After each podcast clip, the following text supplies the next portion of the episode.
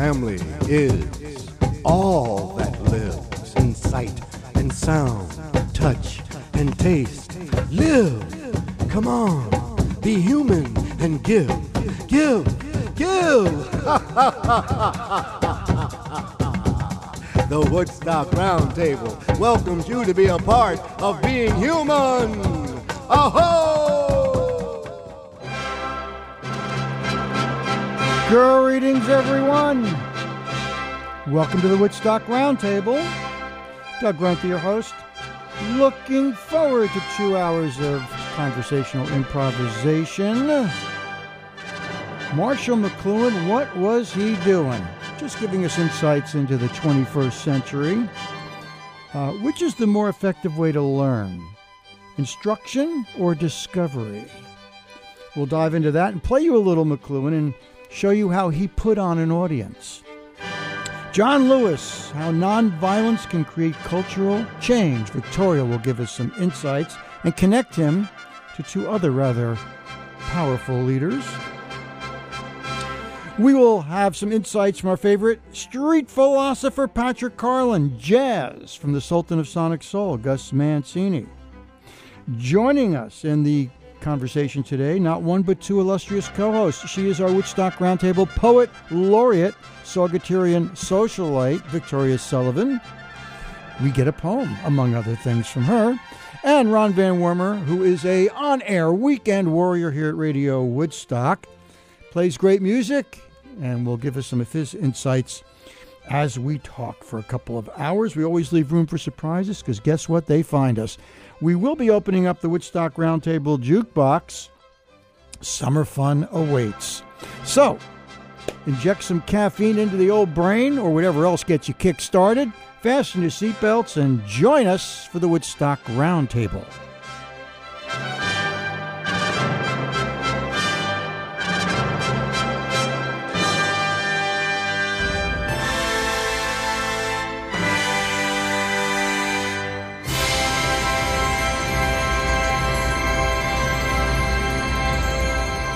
Open the pod bay doors, Hal. Good morning, Victoria. Good morning, Doug. Good morning, Ron. And good morning to you. Uh, here we are, August. Oh, Yes, it snuck up on us. It has gone, man. We're just racing through this pandemic. or not. But time has totally lost its sense of meaning.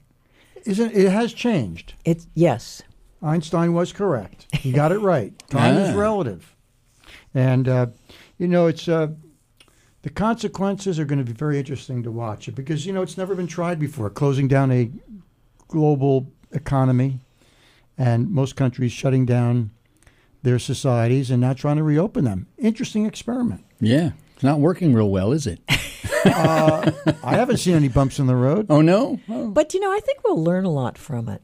I, I really do. I, I mean, I think You even learn a on- lot from car crashes too. Well, on the economic level, um, we know that there's been enormous injustice, and maybe when we start up again, we'll start up a little more conscious.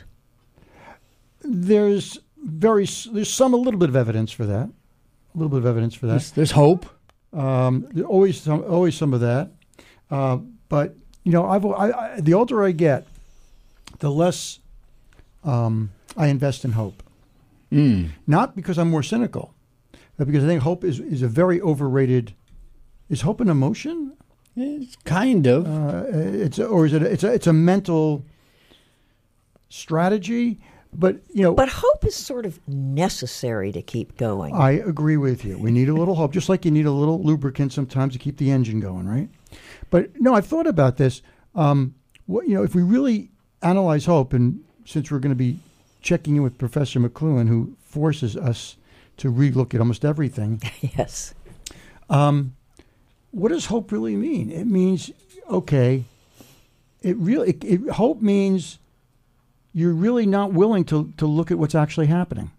I don't know if that's true. Maybe because you're looking at what's happening, you choose to hope that things will get as better. opposed to as opposed to look at it more deeply and understand it. In other words, listen. I I get why hope is important. Mm-hmm. I'm saying it's overrated, and I think when overused, actually prevents us from from arriving at what we were hoping for. It could. It could pacify. Samuel Johnson in the 18th century said, The flights of the human imagination are not from pleasure to pleasure, but from hope to hope. Who said that? Samuel Johnson, you know, he was a great essayist, maker of the English dictionary. From hope to hope. So if you're from hope to hope, you're never dealing with what's in front of you. The flights of the human imagination, he says. So, in other words, imagination usually takes us somewhere. And he says that it's not just pleasure to pleasure, which some people probably do live by, but rather the flights of the human imagination. That's like John F. Kennedy saying, We do these things not because they're not hard, but because they are hard. You know, we're going to go to the moon. I mean, the, the yeah, but his comment leaves out the whole unconscious, which is dark and unknown, and um, uh, and and actually generates most of our behavior. Um, I, well, it was in the 18th century, but he actually could be quite you're the dark. one who brought him up, not he, me. he wrote dictionaries. Well, oh, he wrote a lot of brilliant essays. He wrote a wonderful poem called "The Vanity of Human Wishes." So there's another side to look at it. I'll the guy, the that guy one. is brilliant. I recommend I'm not saying Samuel he Johnson. isn't brilliant. I, it has nothing to do with his. I, I know he was brilliant. I just don't think hope to hope is the way to live. Now, Mr. McLuhan said in He didn't say to live that way. He said the flights of the human imagination. That doesn't mean your daily living. Your daily living, you have to get a meal. Um, and you better not hope for one because it ain't coming your way. Yeah, hoping for a meal is not going to get. Not, yeah, you- you- how many calories are you going to get hoping for a meal? Yeah. Okay, you guys. Let's hear Marshall McLuhan on this. Well, this this is his line, but he got this right out of Zen. There is absolutely no inevitability as long as there is a willingness to contemplate what is happening. Hmm. In other words, having agreed that we all need a little bit of hope because we're human, right? Uh, the fact is, and this brother Krishnamurti, the great spiritual teacher, said almost the identical same thing. He said, "Meditate. what- What's with this form of meditation? What's with the robes?" He said, "E- "Either you're either you're contemplating what's happening or you're not." The the and again, we all need hope, but the problem with hope is it takes us out of contemplating what is happening. By definition, it takes us out of that. for that moment, but you can't if you contemplate exactly what's happening every minute and it's awful. 150,000 Americans dead. Uh, you know, you can get very down if you think, well, if we do this and this right, this will start to lift, this will change, we will find some new ways of doing things.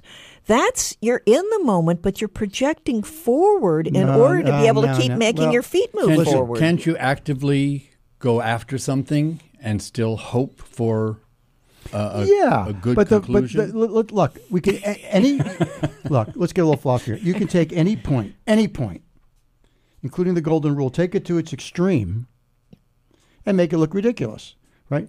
Do unto others as you would have them to do unto you. All right. What if the person's a masochist? It Ah. wouldn't work.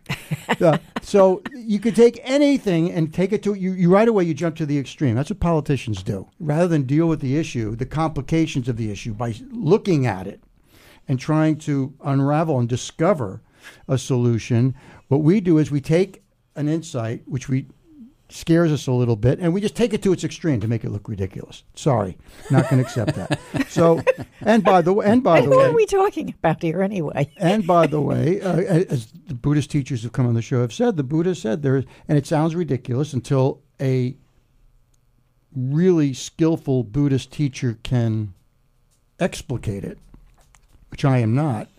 Um, we are all perfect and, com- and complete, lacking nothing. He said it, okay, and he wasn't making some something up. He that came from a deep insight. That takes a lot of work to even consider that being true. Um, it takes work because we what McLuhan did, and the reason we like him is he he is a provocateur. He is because he was so good at it. Um, he forced people, those who weren't willing to say, "Oh, he's just ridiculous," um, to think differently about things. And we're going to give an example now. Uh, we're I'm picking. A, it's about three and a half minutes um, an interview he did back in 1976 with Tom Brokaw and Edwin Newman, two very, very competent NBC journalists. now, for those who don't remember McLuhan, for about seven or eight years, he was the zeit, he was the zeitgeist. He was he was the guy that everybody wanted to have on and try to have a conversation with and prove that they could stay with him, and they couldn't. And the reason they couldn't is because he explained once, only once, he was always talking from the right hemisphere of the brain. Hmm. And most of the people trying to understand him were trying to understand him with the left hemisphere of the brain. And we've talked about the two hemispheres, we'll get back into it. But they don't speak the same language. And that's why a lot of what he said sounded really sounded both incredibly wise and ridiculous at the same time. The right brain has no problem with that. The left brain has a huge problem with that. It can't stand something it doesn't it can't be certain it understands what it's saying. And McLuhan uh, said many times he was putting on his audience. It didn't mean he, he was just making stuff up. It means, as he said, I don't think he says in this interview, he wasn't trying to explain something. Remember, he was he was a professor of English literature. Um, he wasn't trying to explain something. He was trying to get us to discover, probe, question, widen our awareness, Right. um, do a little uh, jujitsu and turn things upside down and see how they work and, and, and regain our balance. And so he would have so much fun with interviewers who were trying to impress him. He would just start throwing them banana banana peels, Right. and they would slip on them every time. To Brokaw's and Newman's credit, they don't fall for that. They're one of the few. Hmm. He's also a fan of Socrates, I think, for that same thing of asking probing questions. Yes. And what's interesting in this interview, you can't if you can get it on YouTube, watch it because you can see, and I'll ask your opinion of it, Victoria, to watch. See again, what McLuhan's main point was that the medium is the message, meaning the underlying process of any communication has a greater effect on our brain than does the content. But the content, he said, is like the juicy piece of meat the burglar dangles and uh, throws to the guard dog to get past him. Okay, so we get caught up because this is way we're taught, and we get totally caught up in the content, and we often miss the underlying process that's actually affecting us more. So, I'm going to ask you to watch Brokaw and Newman because when I first saw it, I'm going to watch it again. They they keep their cool. First of all, they're cool customers. They're experienced TV journalists. They've read McLuhan. They know McLuhan. They know he's going to be tricky. There's times where they want to go, "You- you- you- come on, you got to be kidding me, but they don't. It looks like they're close. And and and the other thing, uh, a couple things to notice is, yes, we want to know what McLuhan's saying, but more importantly, his rhythms. Notice the lack of how quickly he responds to something. That's part of what a comedian does, hmm right? You got to be quick. And in that And ca- that's also very right brain, I think, in a way, Yes. because it's not analyzing; it's not just analyzing. going for it's it. It's going for it. It's jumping into the deep end of the pool and learn then and figuring that's how I'll learn how to Right. swim. now, if I move my legs, Okay. So now Just hope it works. Hope it works. So, what's the worst that could happen? So, they're, what they're going to discuss is McLuhan was paid to come in and analyze the presidential television debate between Jimmy Carter and Gerald Ford. Hmm. And of course, he's going to have some devastating words for them. But when you when they show you just a quick vision of the debate, Carter and Ford are both in dark suits, stiff as boards, and uh, and they're keeping a great social distance. and keeping a great social distance. But anyway, what we're interested here in is not so much what he's saying, but his method of communication. And I'm going to ask you, uh, Victoria, to give us your take not only on that, but on Brokaw and Newman, because I think they did a good job here dealing with him. Marshall McLuhan is practically a household wor- word in this uh, television conscious society. He's from the University of Toronto, of course, the author of a book called The Medium is the Message. And he came to New York last night so that he could watch the debates, watch them not so much from a policy point of view, but from a television point of view. The glorious moment was the rebellion of the medium against the bloody message. The medium finally rebelled against the most stupid arrangement of any debate in the history of debating. Why was it stupid? Not from a The by scripting point of view, mm-hmm. the, the characters who had arranged that debate and scripted every aspect of it had no understanding of TV. And they didn't even know that TV is not a debating medium. Mm-hmm. And they had arranged it as if it were a newspaper setup or a radio setup. They had no awareness of TV. With the breakdown in the technology, the audience finally got into the act. Well, Professor McLuhan, if this debate had been arranged by people who, in your view, knew Yeah. and understood television, how would it have been done? Well, now this would take quite a while to explain, but it, it would be much closer to what we're doing right here. Chatting casually, spontaneously, without a script, and paying attention to what is being said. What those men said last night was merely to hold the, the audience on the image. It didn't matter at all what was said last night. The, the image was what mattered, and as anything that could hold the attention on the image was all that mattered from the point of view of the arrangers. Well, it, you are the uh, proponent, of course, that television is a cool medium. Yes? Both candidates last night were programmed and costumed Yes, and made up precisely. Had either candidate uh, dared to present a policy, it would have destroyed his image. Was one more cool than the other from a purely no, they're, they're of view? both uh, in a, sort of, uh, a state of panic cool. They were terrified of making a false step. And uh, they, they, they, they're quite rightly so. Why shouldn't they be terrified? After all, why shouldn't they have all of these conditions on Yeah. a television debate when they're running for the highest office but and they want to control with the environment? with the breakdown in the mechanism, there was the wonderful revelation of all the characters who had scripted the show. They came out into the open like the, something out of the woodwork and revealed that a stupid show had been put together very carefully and by people who had no idea what the TV medium is about. W- would you argue, Professor McLuhan, that the candidates would be better off not to debate than to debate in the manner in which they Of did? Of course. the candidates they were standing in press the pants barrels, uh, looking absolutely like some ca- straight-jacketed characters. And, uh, absolutely the hottest type of medium you could imagine. Everything that the scripters and arrangers had done was hot stuff. They had no idea of what the TV medium is made of. Professor McLuhan, you think that this medium is the future, that this is how society will be shaping its opinions and so on, Is the present, is the present which and is the future. which is also the future. But why do you continue to print books and write books? This is a, an an outlet, and uh, uh, you might as well ask why does somebody continue to make chewing gum? and it's, uh, it's an outlet for various activities. But I've never been against the book, for heaven's sake. I'm a professor of literature. I, I teach books from morning till night.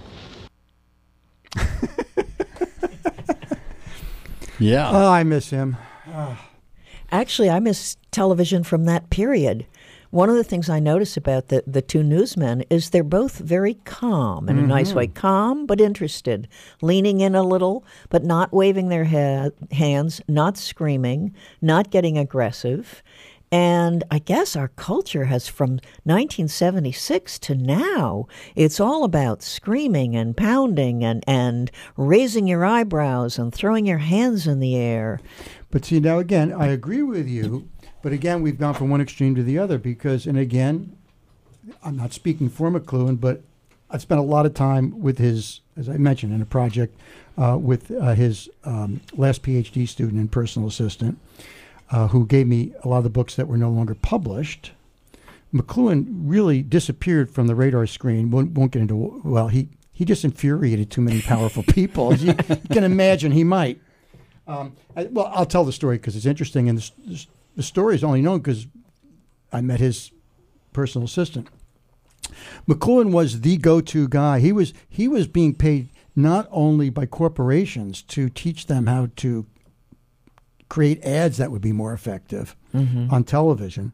He was hired by the United States Air Force to improve their communication techniques. I mean, this guy was th- was the liveliest, most interesting, and most well-paid intellectual in the world. But he was a gadfly. He was an outlier, and he was a uh, what's the word I want to use?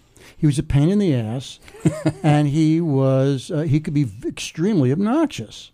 Now he was he was for him respectful because Newman and and he was he didn't care who he insulted, like a good comedian. He didn't care. Right. But you could tell that he at least, with one exception, re- totally respected Brokaw and Newman because of just what you pointed out, Victoria. They were handling the interview quite uh, professionally, quite intelligently. Most of his interviews were car crashes because people were either trying to prove they were as smart as he was. He wasn't trying to be smarter than them. He was just using the right hemisphere of the brain. The left hemisphere can't deal with that. It's like asking a an a um, an accountant or a logician to keep pace with a brilliant comedian. I wonder what he would can't think of today's debates and how they're done on He, I'll tell you what, I would love to get his take on Donald Trump because this is going to freak out all of our progressive friends because I'm. We can agree that Trump is one of the most vile human beings. Forget about being president, who's ever even been on the damn planet. But the fact is, this is the medium is the message, and if you don't learn it, we get burned again because this guy got elected. Yeah. and it wasn't by accident, and it wasn't because uh, there were uh, enough um, misogynists, racists, and fundamentals to get him elected. There were a lot of those, but he needed Obama votes, and he got them. Mm-hmm. So, but let's remember how he even got to run for president. No one gave him a shot. How did he win the nomination? Remember those debates? Started with about Yeah. 12 people. Right. At least. He ran through them like a truck over bicycles. He used the medium. And he had experience He was in the medium. Right. What was he had no poli- Right. political With his experience. show where he got to fire people. he was a TV reality. It turns out McLuhan would have loved this. He probably would have predicted it. Yeah. McLuhan, if he had he died of a, ironically, of a huge brain tumor, there's some irony there, um, in 1980, um, I imagine he would have predicted this. He would have said in the 21st century, you know, pres- you know you're going to see presidents who who uh, go berserk on TV. Media creations, you could say. Yeah. Um, it's our job to see through that. But if we don't understand the language of media as he did, we're, we're just going to keep falling into the same trap again.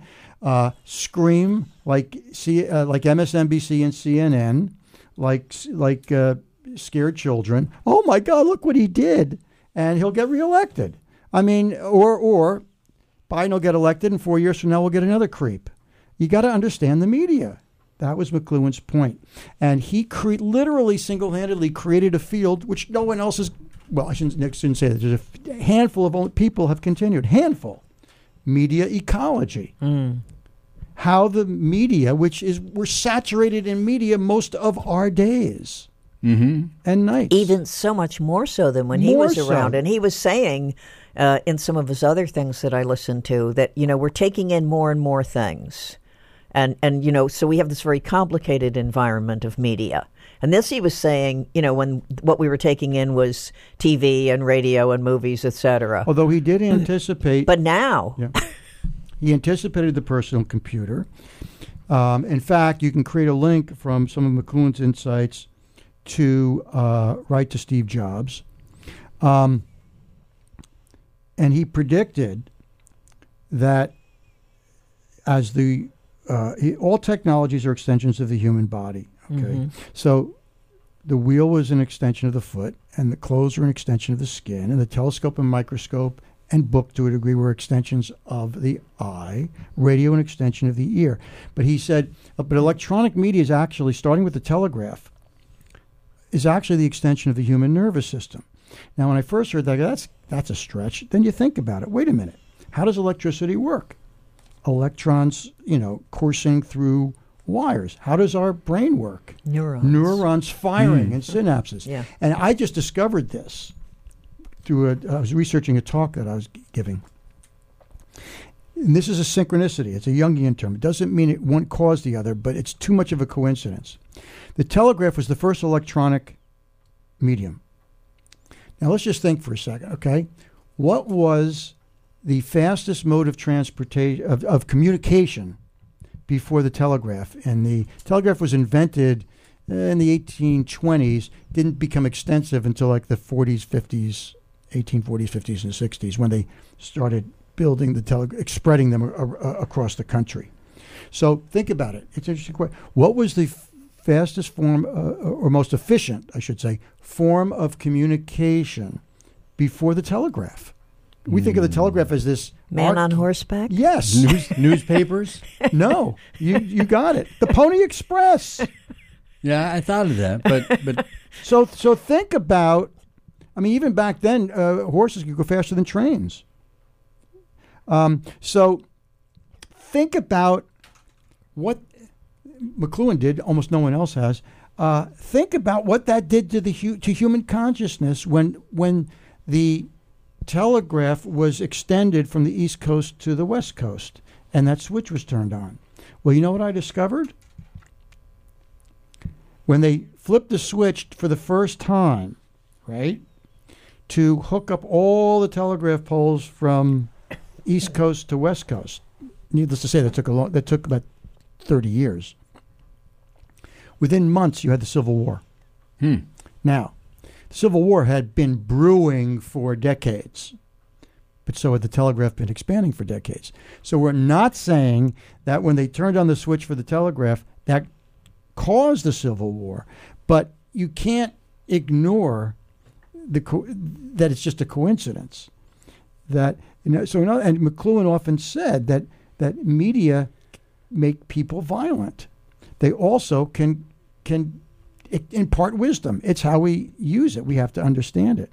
But he said you would not have had the '60s revolution, the uh, and we're going to talk about John Lewis. Um, you would not have had the civil rights movement and the women's movement and all the anti-Vietnam protests and all the violence uh, without television. I was at that Chicago convention. My mother was a delegate, and Abbie Hoffman famously said, as the police were rioting and armed guard were there with rifles, he gleefully turned to a camera and said, "The whole world is watching." Hmm. Abbie Hoffman understood McLuhan. Okay, Right. So, um, uh, anyway, what was your take? Let's go back now to the interview because to me, it's it's like watching a great martial art exhibition with him, and he could be a real pain in the ass uh, if he thought someone was being overly s- intellectual or contrary or whatever. Again, giving credit to Newman and to Brokaw, they showed him respect, but they didn't just accept what he said. Right. It's also interesting that they used two journalists to do the interview and not just one. And both of them were the two, they were the two major. right. They were smart. Yeah. I sort of wished I could have seen a little more of the uh, so-called debate between Carver and Ford. Uh, You- do you really have to? Carter and Ford. That Well- one image of them both in black suits, standing stiff. But a lot of the stuff that McLuhan says is so provocative, and I kind of wished I was there to say, well, okay, now which moment in the debate are you pointing to, or which thing? Are, when he talks about the whole breakdown of communications, was there some glitch in that debate? No, he was. We see, but no. But let's let's go again. No, this you bring up a good point. He often said, "A good artist, which you are, puts on his or her audience." He's talking about environments. Okay. Now, I, I think I've told the story before. That I love this one. He, he was. He, oh God, and he. Uh, he was a very cantankerous and difficult guy. Don't get me wrong, but as a thinker and a provocateur, there's been none. We we haven't seen one better. So he was the guy that everyone was paying huge money to to to to to advise them, right? So this group from San Francisco of um, I think it was an advertising, he's advertising a big advertising firm, uh, hired him to come to San Francisco and talk to their people, right? So they wanted to take him out on the town. And they said, uh, you know, what kind of food do you like? We'll take you to the top restaurant. He said, no, no, I understand you have strip clubs here. uh, they go, yeah. They go, he, I like to be taken to a strip club. So they were all taken a little bit aback by that. So they go to a strip club. And as the woman comes out and takes off her clothes, he turns to them and says, fascinating. She's not naked. She's wearing us as her clothing. Ooh. Hmm. Now, Whether that's even right or not doesn't matter. What a great thing to say. It's probably it's probably a brilliant insight, but it may not be. Uh-huh. He, he just loved throwing flames out there. Right. But what what think of but just that's what a great line. Yeah. And it's well, he turns things inside out. I mean, that's clear. And you know, was one of his favorite books is Finnegan's Wake by James Joyce. Hmm, correct. So you know you are dealing with someone who's about forty degrees further along Right. the trail towards the incomprehensible than most of us are traveling. Yep.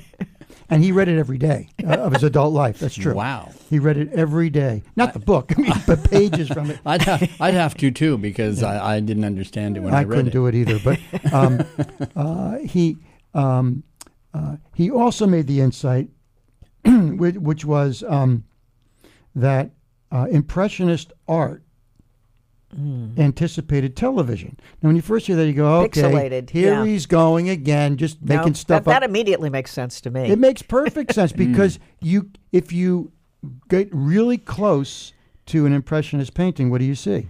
you just see the pixels, the Little dots. dots. The yeah. dots, yeah. And a TV screen, we think it's a picture. It isn't. It's a series of electronic pixels, uh, which the brain, our brain, Organizes into organizes inside of our head into an image. Yep. So, as he pointed out, the image on a TV screen is not on the screen. Now, when you say that, you go, "What are you? What drugs are you taking?" He's scientifically accurate. He was the first guy to point it out. Sounded like he was on LSD. Now, The you know, he's a image ver- of he is a very interesting guy, I the have to image say. of a television screen is not on the screen. It's Right. in your brain. Yeah. But that's analogous to a lot of things that we take as real out there that aren't. They're projections from inside our brain. Right. The guy was great. Anyway, let's take a break. When we come back, Victoria has the pulpit, and uh, we'll we'll we'll see what journey she's going to take us on. Try to see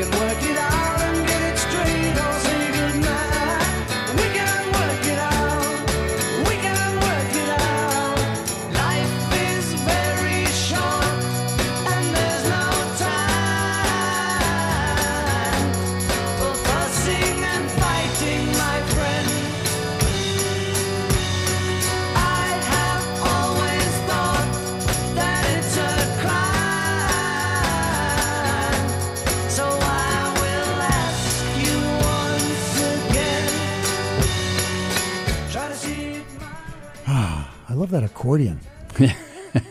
Accordion in rock music. We're going to actually, if we have time, connect McLuhan to the Beatles. He had a really, really fascinating insight into the how the Beatles mastered the media. That's what interested him most about. He didn't like their music. To he was, you know, a class, classicist, but he said they understood television probably better than any of the uh, academics out there. And we'll give you an example.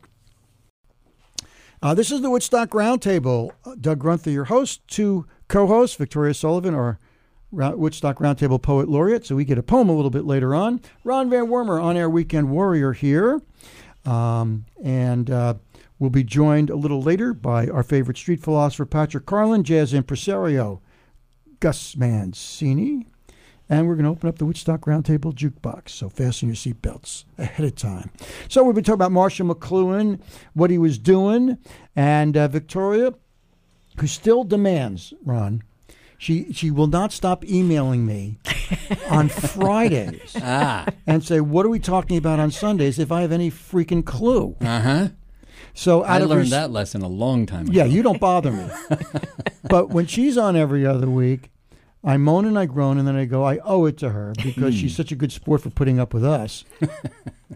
And does such a good job. I have to give her something, even if we're not going to talk about it. So, Ah. um, so I send her stuff, you know. Uh-huh. Uh, but you had you, you said you wanted to uh, pay tribute to John Well, you Lewis. didn't introduce this with the the the, the typical thing of the moment. He calls me up Saturday morning, and I'm on a Zoom and I'm doing yoga. And I see on my screen where I'm doing the yoga, phone call, phone call. So happily, I'm muted on the Zoom, so they're not going to hear this call. And I go in, and there's Doug, and I say, "Well, Doug, I'm on a Zoom. I'm doing yoga. Great, Victoria. Well, let me tell you what we're going to do." so, so I start. So I figure, okay, you know, I can see what they're doing, and I'll just sit here for a moment and talk to Doug.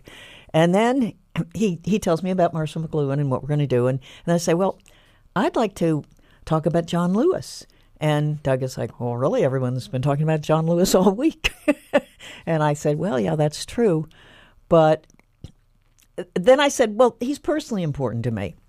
And that kind of got Doug's attention and, and why. And I've been trying to think about exactly what it is since then. You know, we grew up in the era of the civil rights movement. And it was in the newspapers, and it was in magazines, and it was on TV. And I had a younger sister, and in my household, we used to get Life magazine, which I adored. And I remember many days sitting in my father's armchair when he wasn't there, getting my sister up sort of under my arm, opening Life magazine, and showing her the pictures and saying, This is what's happening, this is what's happening. How old are you? I probably started doing it when I was about eight or nine, continued maybe until I was 14. Hmm. And I remember seeing black and white photos of what was going on in the South and feeling dreadful. And also TV, and I don't know what year it was that I saw a black and white, because most of the black TV was black and white then, shot of a little uh, African American child, a little girl, I think, going into a school in her little pretty dress, and women lining up on the roads, to me, big, fat, ugly women, but that was probably a projection, spitting at her. Spitting at her. And I think as a child, you know, children really are into justice in a way that a lot of us let go of later. I was so horrified. I was so angry. But anyway, uh, years go by, and, and I march in all kinds of marches, you know, anti war and uh, civil rights and feminism and uh, pro gay rights, and, you know, any, any demonstration I can possibly go to. I've been screamed at in Kingston, you know, for standing on one side of the street saying, you know, we shouldn't be in Afghanistan, and people on the other side screaming, go home, you know, etc. So, um, I think it was late in the 20th century. I started thinking, who do I admire most in the 20th century? Because I kind of like the idea of having a hero. I mean, when I was a kid, Joe DiMaggio or, you know, Mickey Yeah. Mantle, they were my heroes. But I try to think who were my heroes in the century because so many people are so flawed.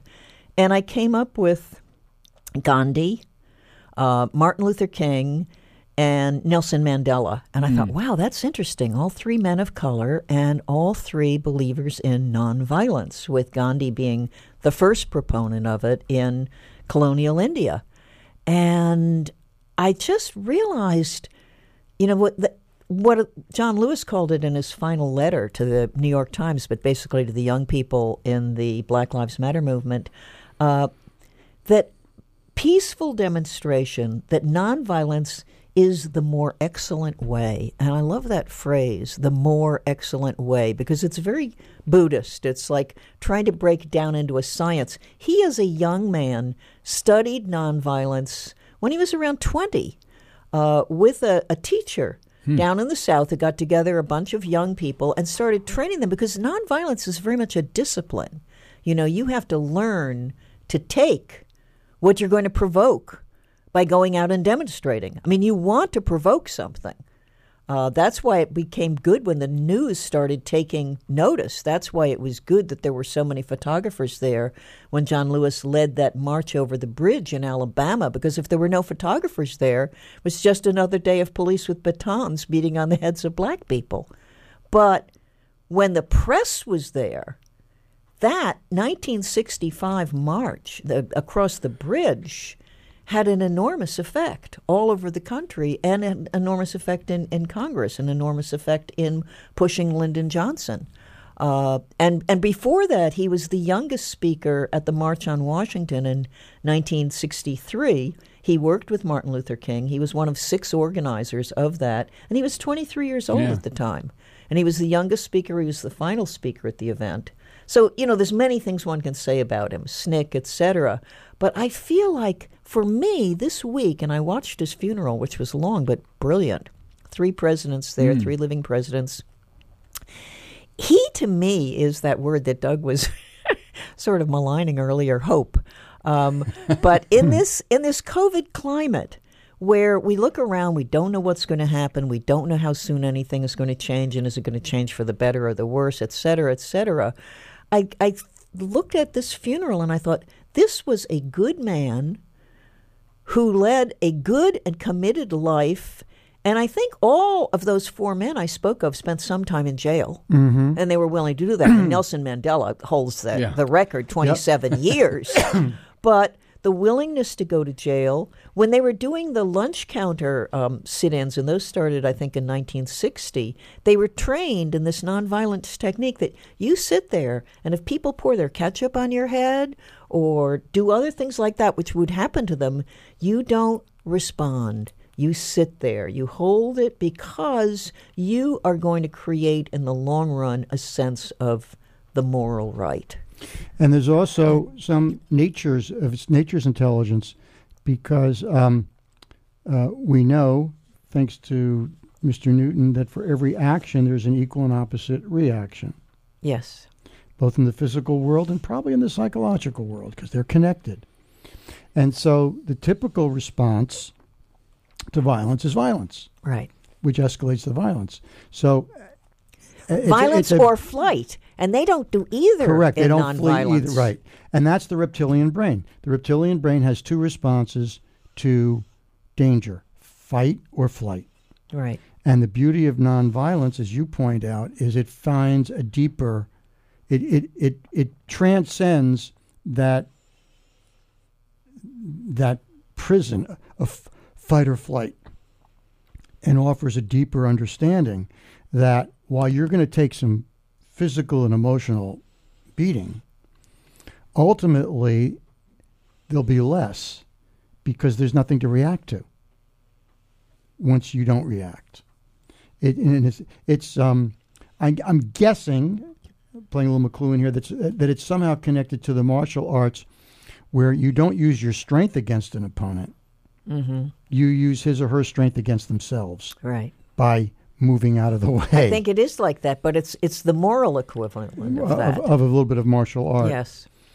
Um, and so it's it's uh, extremely effective. And go back to Gandhi, he literally got the most powerful army in the, the British Army. I believe was the most powerful army in the world when when he when they they, they left because of him and his followers, nonviolent followers.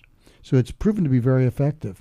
But boy, it take talk about discipline. And look at Nelson Mandela because I remember when it was coming down, he was coming out of prison. De Klerk was, you know, negotiating with him, and it was all around 1993 or so. And and, and they knew what was going to happen. They'd, they'd have an election, and Mandela would win, and that's what happened. But I'm thinking, while I'm watching that from the U.S. and all uh, thinking about apartheid, I'm thinking there's going to be a bloodbath. There is going to be a bloodbath in South Africa. How could there not be? Yep. The the black population way outnumbers the white population.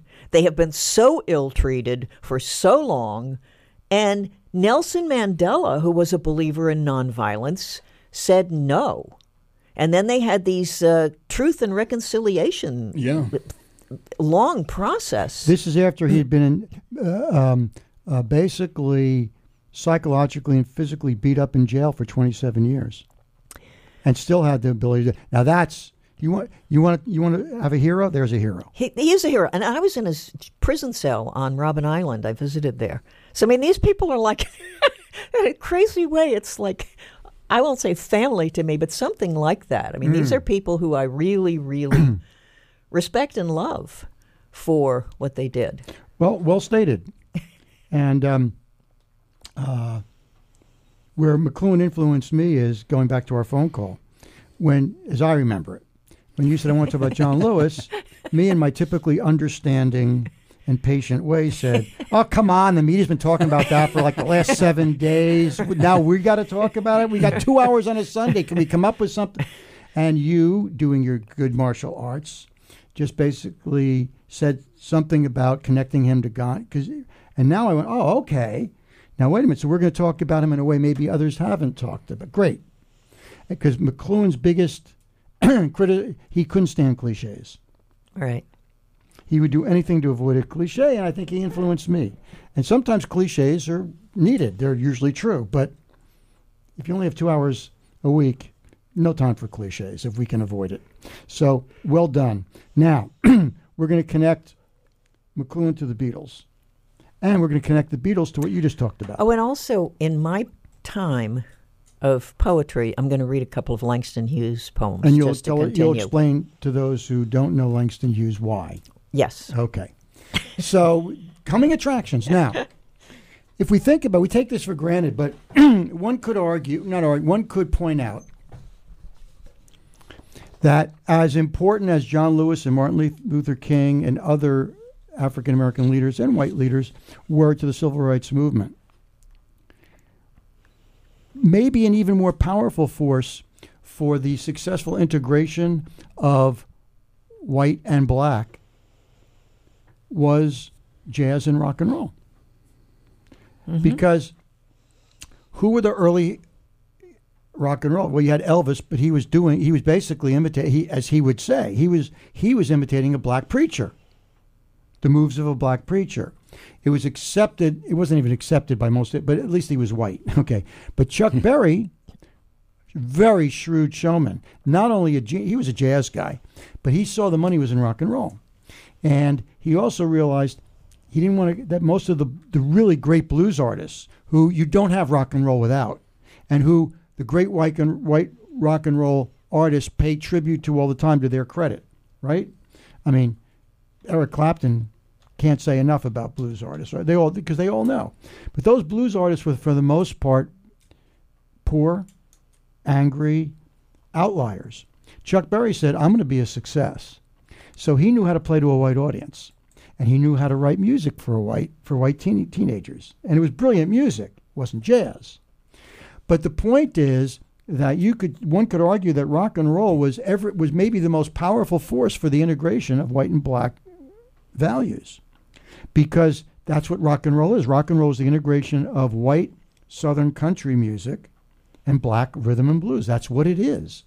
And the Beatles, th- they pay tribute to Buddy Holly, but they also pay tribute to Chuck Berry. Um, and they, you know who they loved? As I, and we're going to play a group that later on sort of kept up the tradition in the 80s. They loved these early 60s girl groups. And you can see it in their call and responses in their early songs, right? They love the Shirelles. They love the Chiffons. I'm talking before before the Supremes hit. They loved Mary Wells. So they were picking up on a lot of black stuff. They loved Little Richard. I mean, come on, Paul McCartney in uh, I Saw Her Standing There. That's Little Richard. Um, not only a black guy, a gay black guy. so, you, I mean, in a way, rock and roll. But the McLuhan point was, he said, of all the people, he said the, he said the Beatles understood how to put on an audience. And think about this: here, the Beatles come to America for the first time. I'm trying to think of what was a bigger story in the history of the United States media than the Beatles arriving at JFK Airport. I mean, I was 14 at the time, and I remember it. I remember that first Ed Sullivan show. It was all anyone talked about in school. I mean, this was more important than mm. anything. The Beatles coming to America, right? So think of the pressure on these. Well, how old were they? 22, 23 Yeah. years old? Yeah. Okay. So now they have a press conference. Now, if they followed the political handbook, they would have been straightforward, proper, politely answered the questions. They pulled a McLuhan on it. They, oh, they, they- I mean, Lennon was, and well, George was amazingly sly, but John was the basic spokesperson. He was the oldest. Now, I haven't heard this one. I just asked you to pick this up because I just realized because McLuhan points out in uh, the medium is the message that the Beatles knew how to put on their audience, particularly the press. Don't you think John Lennon was very right brained? Oh yeah, And that's how well, he any did musician so. is any musician. He did is. so well in those interviews because, like McLuhan, he would say any crazy thing that was passing through his head at that moment. And he never, but here, and here's the underlying. It wasn't just about being crazy, although that's part of it. See, if all you are crazy, then your label is crazy. But if you are incredibly intelligent and you provide some clearly good insights, and then you throw crazy stuff, and now you got people really confused. and that's what McLuhan did, and that's what John did. And often they would throw things out not because they thought they were true, but because they knew they would be. Prov- and they weren't just trying to provoke; they were trying to. Just they were just curious about where it might go. But there was a, there was a more important thing. This gets back to martial arts that McLuhan did in every interview, and the Beatles did in every interview, at least early on. They controlled the interview. Mm-hmm. Yeah. Right. They weren't willing to be just given these uh, Stupid sort of right questions. canned cliched questions and have canned cliched So think answers. about this. It's called reversing figure and ground from Gestalt psychology. Instead of the them wanting their publicity, and I'm sure their manager said, "Hey, listen, you know." Be, be nice to the Tell them where you're gonna perform, know, tell them what sure- time. and because we want the press on our side. They weren't um, criticizing the press; they were just having fun with them. And they t- no watch. I, I haven't heard this one, but at all their press conferences, there are master classes in McLuhan's uh, technique of communication. It's a who's contr- who's who's tr- who's wearing whom as an environment. Usually, a celebrity being interviewed, right, is the object, Mm-hmm. not the Beatles. Let's see if we can. Let's see if it comes out on this. Uh, I haven't heard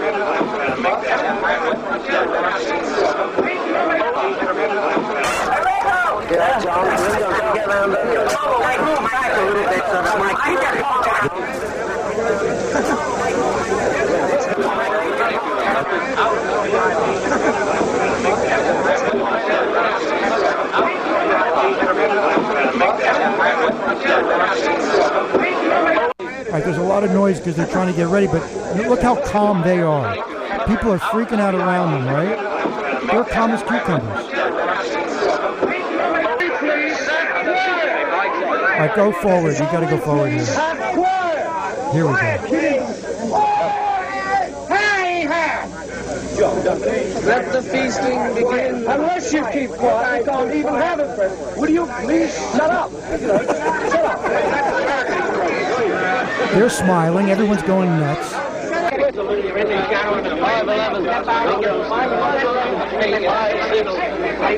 How was your trip over?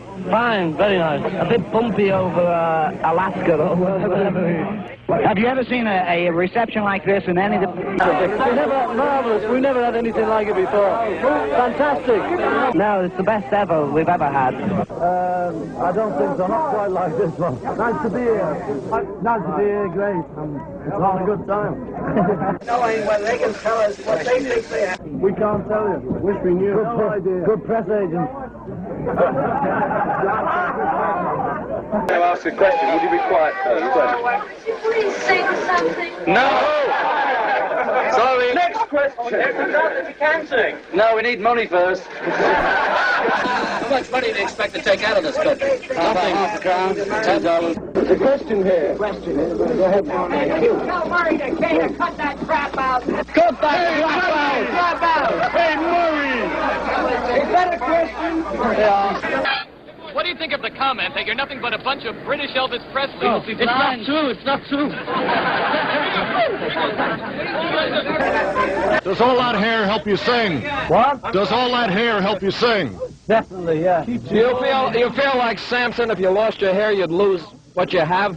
It. I don't know. I don't know. There's a question here. How many are bald if you have to wear those things? To all of us. I'm bald. You bald? Oh, we're all bald. Don't tell anyone, please. I'm deaf and dumb too. This is gentleman married. We're only a Quiet, please. Quiet, please. This is a man. Go on. All right, quiet. Are you for real? For real. Come and have a feel. That's Are you afraid of what the American Barbers Association is going to think of you? Well, we've grown quicker than the English ones. We'll have a go in. Did you You hope to get a haircut at all? No. Nope, no, no, thanks. I had one yesterday. That's no lie. It's true. You know, I think he missed something. No, no, he didn't. Uh, you should have seen him the day before. Question over there. What your music does to these people? Uh, I don't know. Well, Makes them spend. pleases them, I think. Well, they must do because they're buying it. Why does it excite you so much? We don't know, really. I've been here before of another group and be managers.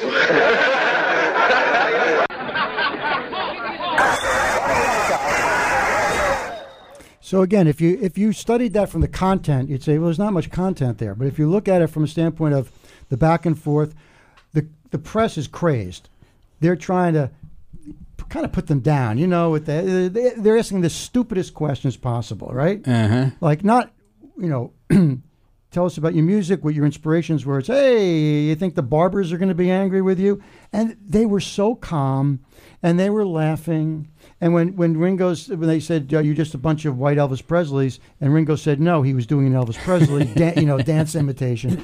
I mean, they totally controlled the chaos. Yeah. What's interesting to me too is the headset at the times that this over interest in their hair because there were at least five or six questions about their hair and haircuts and and then they actually said something like well we're actually all bald. Right. you know but And George said he had it a haircut the day me- before, right. Yeah. it reminds me of that period of time Uh, the the superficiality of of and that's towards the beginning of all those revolts of the 60s you know where things like the length of someone's hair could make people so angry. It was crazy you know get a haircut or leave the country became some I remember people's mantra as about a, a ten or eleven year old, I went to a barber for the first time, and the the barber I had fairly hair like theirs, and he cut it really short, and he said, "I just hate these kids that look like Hitler." Like, oh wow ooh, that's nice barber. Extreme, But it was- Here's your lollipop, Ron. Yeah. so many parents, so many authority figures. I mean, th- I think that's the fact that they're playful is wonderful. There you go. And that's what people misunderstood about McLuhan. Because he was he was a professor of literature, as they were as musicians, they were equally brilliant in understanding television, understanding the medium. And hopefully we human beings, we haven't done a really good job of it yet, are going to have to learn rather than just complain about it and learn to understand the medium of the internet. And now we're learning the medium of Zoom. oh yeah, And there are advantages and disadvantages in all these things, but we would do well to go back and study what McLuhan did because very few people have followed in his footsteps and become media ecologists. And the ones who have, unfortunately, they may be very smart, but they don't write well. uh-huh. And they don't give great interviews. right. And McLuhan gave as good an, McLuhan and the Beatles gave as good as interviews as you could get in terms of entertainment value and wisdom. Yeah. Um, so, at any rate, speaking of wisdom, why don't we tap into our favorite street philosopher, Patrick Carlin? We need a dose of Patrick. Patrick, good morning. How you doing, dudes? Hey, we're hanging in there. What's the What's the good word? I'm having a great morning. I got a full sheet already, and I'm going to start start with my friends the Beatles because I came back from having a good day at the car lot, and I saw those dudes on TV, and uh, I just glanced over. I saw the hair, and I heard the tune, and I said to Marlene, I said, "Those guys are going, man." I said, "They got it." And uh, then next thing on those interviews, let me tell you something, man. They were basically four Liverpool street kids who learned some music. And we bother them on an intellectual level. They'll take you right down to the street corner and play the dozens with you. And you tell them about Elvis Presley, that ain't going to bug them. You can't fire, you can't poke them and get a retort. They're cool. They're way above you, man. Mac, as I call McLuhan, I got into him in 1971 when me and Marlene were running the kitchen for these rich kids that had finally found the right place to hang out after getting kicked out of prep school. And uh, these kids were into McLuhan. It was required reading, man. And I hit the dude immediately. TV is a cool medium, and radio's hot. TV can't compete with radio. Try try showing a convoy of 400 ships going through the North Atlantic in heavy weather on TV and tell me what you got to do with logistics and all that crapperino, as opposed to a nice intro from a narrator on the radio. So McLuhan hit me just like uh, my man uh, Vinny Van Gogh. Same alleyway, same kind of dude. They could have hung with us. Then you got your Chuck Berry. Uh, that was those kids who didn't want to be Osmonds and all that I managed, and they were young and they were great. And they got to back Chuck Berry for three days down at a place called the Warehouse back in 1971 in Orange County, where all those real tight conservative dudes hung out and wanted the kids to be just like them. and that whole warehouse, man, that was a big club, and it was full of kids in baggies and stuff like this, and they just had a real great time. And Chuck dug it, and they dug it. And I said to Chuck during that, I said, "Hey, Chuck." You're stealing their babies because these were the sons and daughters of those tight squares who dug Nixon and love it or leave it, and they were getting it right up their keister, and that made me feel good, man. I love it. Kids are always smarter than their parents. Uh, kid parents ought to step back and let the kids grow up, man, and they'll learn something from them. Meanwhile, you got me with hope.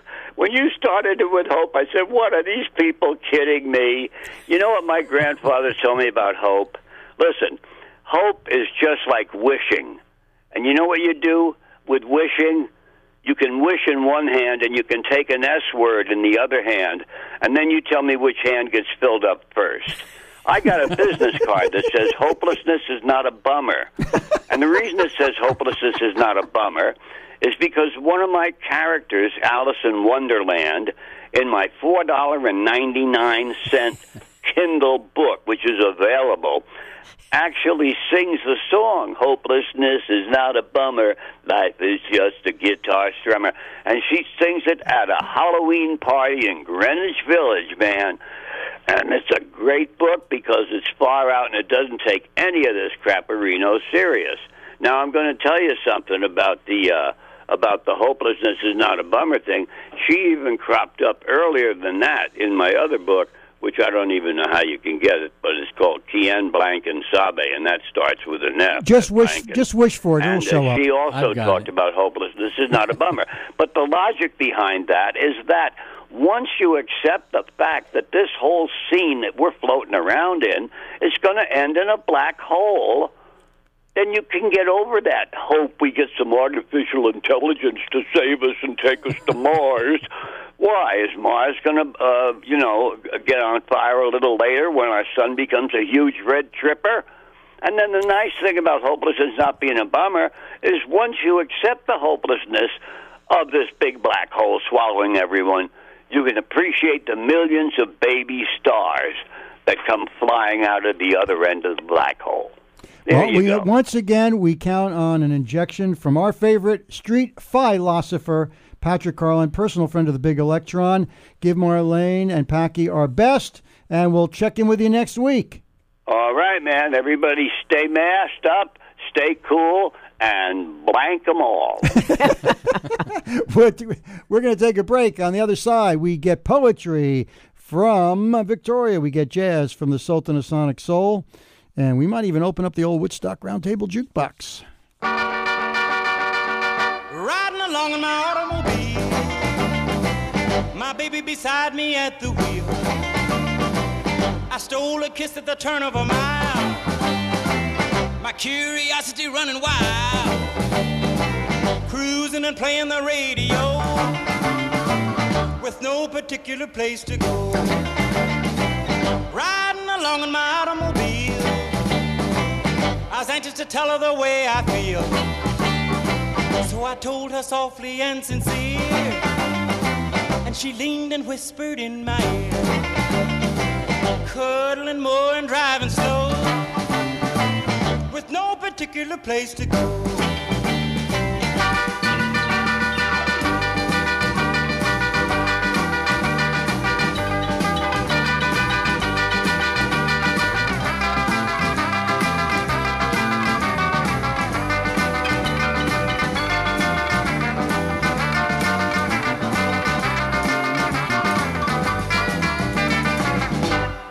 Particular place to go. So we parked way out on the Kokomo. The night was young and the moon was gold.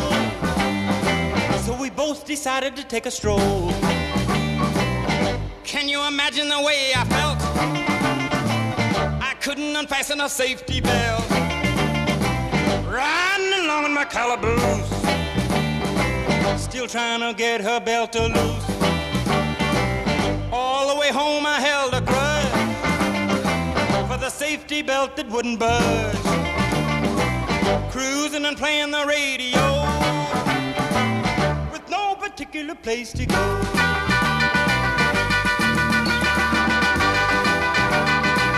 Hi, Doug Grunther here.